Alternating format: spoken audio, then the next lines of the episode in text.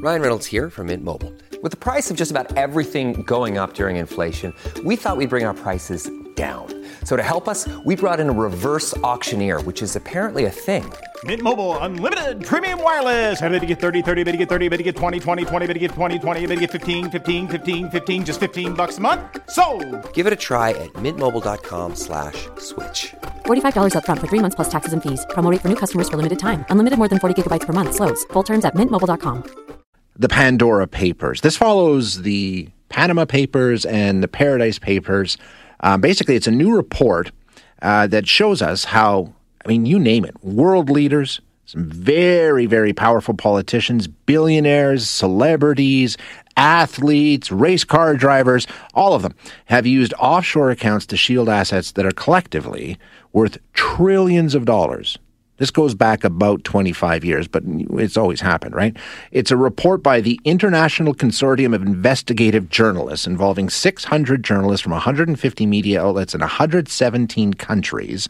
And as I said, hundreds of people are wrapped up in this, even religious leaders, uh, using mansions, beachfront property, yachts, all kinds of stuff to conceal how much money they actually have and some of their dealings. So let's get some insight on the Pandora Papers and what we can learn from it. We're joined now by Dr. May Hensmith, a researcher at McGill University in the Faculty of Law and University of Cambridge in the Department of Sociology. Doctor, thank you for your time this morning. I appreciate it. Hi, how are you doing today? Excellent. Thank you so much for joining us. Um, Oh, good, thank you. When we're taking a look at these Pandora papers, I don't like it doesn't surprise me. I've always sort of assumed that the rich and powerful have ways of doing these things and have been doing it for a long time. Were you surprised by it? Actually, that's a really um, interesting um, reaction that you had because um, it's a reaction that's that's across Canada and across the world. In that it wasn't a surprising um, revelation when these came out.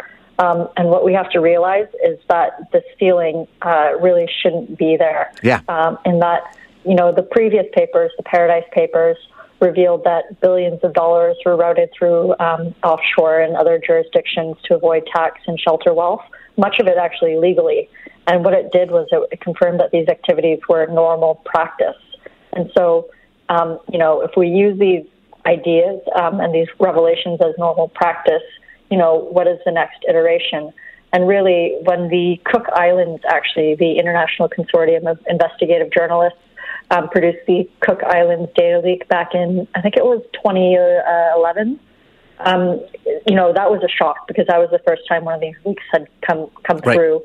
Um, and then after that, it was the Panama Papers with uh, um, Mossack Fonseca. So really, you know, it went from this this this outrage in the in the public sphere now to uh, you know we're not surprised. So really, it's it's a change in the public attitude towards these um, these things, and really, what needs to happen now is that we need to um, actually, uh, you know, put our governments accountable to you know exactly uh, what is, is, is you know trying to uh, stir up in society. And that's an important point because you know even going through these papers in in the vast majority of the case, and there's there's no allegations that anybody's done anything illegal. It's exploited um, loopholes that are there, and it's that difference between tax evasion and and tax avoidance, right? I mean, in a lot of cases, what these people have done is perfectly legal. Yeah, and, and really that's that's for each society and each government and each country to decide um, to what extent um, are they willing to um, you know give certain breaks or certain um, uh, you know treaty allowances to, to, to countries and, and their their corporations and really to what effect is that going to have on their society and the larger society.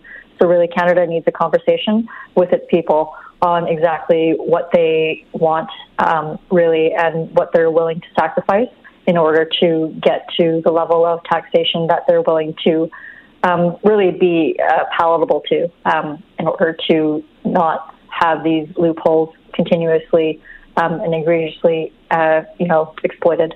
Yeah, and you know that whole tax the rich sentiment has obviously always been part of politics, but it's probably more so now. I mean, Joe Biden, the current president of the United States, saying he needs to do it. You got Bernie Sanders, you got Jagmeet Singh in Canada. But when you take a look at some of the people that are wrapped up in these papers, in many cases, it is the powerful people, it is the politicians themselves that are taking advantage of these. Is that part of the problem why nothing has really happened, even though we've known this has been a problem? Um, I think the systemic issue has has been. I mean, so for as long as there's been tax, there's been tax evasion, yep. and really, what's what's changed over the last few decades. Um, actually, if you look from a, if I put my sociologist cap on or anthropological hat on, and I look at the history of how and what's sort of happened in the last 20 years that has made this a bit more significant, is actually been a shift in um, the way corporate service providers have provided services. Um, so historically, there was a study done um, through uh, a couple of um, American sociologists who looked at um, family law firms. And so when you had a corporation or when you had a trust or when you had just a lot of money that needed to be managed, you usually had like a family law firm that managed your assets. And uh, over a period of time, these corporate service providers and um, the accounting firms are one group, so the big four accounting groups, uh, PwC, um, Ernst Young, uh, and, and, the other two. Um, but basically, they decided to start uh, competing for uh, the work of these, you know, law firms who would often provide sound advice to these family uh, companies to say, you know, you probably shouldn't engage in this type of tax behavior. Um, and so it was it was sort of a, an outreach of these corporate service providers who wanted um, to basically diversify or expand their their service offerings to kind of dawdle into a bit of law and a bit of sort of tax tax uh, planning or tax schemes. Um, and really, um, as, as they started to take the businesses of these, um, you know, law firms, uh, law firms had to compete and offer what was being demanded of by their clients. And so there's this like competition happening amongst these professionals who all, you know, have the same client, um, which is, you know, a a family company or a multinational corporation. And they're both trying to compete for, you know, the, the, the services to, to, um, you know, entice the client.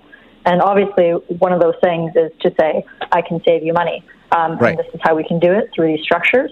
Um, and so there's a story there of really looking at the enablers of economic crime and also enablers of tax avoidance uh, schemes. And they do lie solely in the people who are actually conjuring these schemes.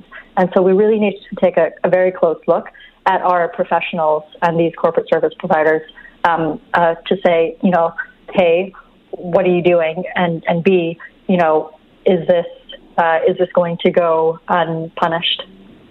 But don't we have to take a look at the tax codes themselves? I mean, Donald Trump famously said when his tax returns came out, he said, Well, that doesn't make me crooked. That makes me smart.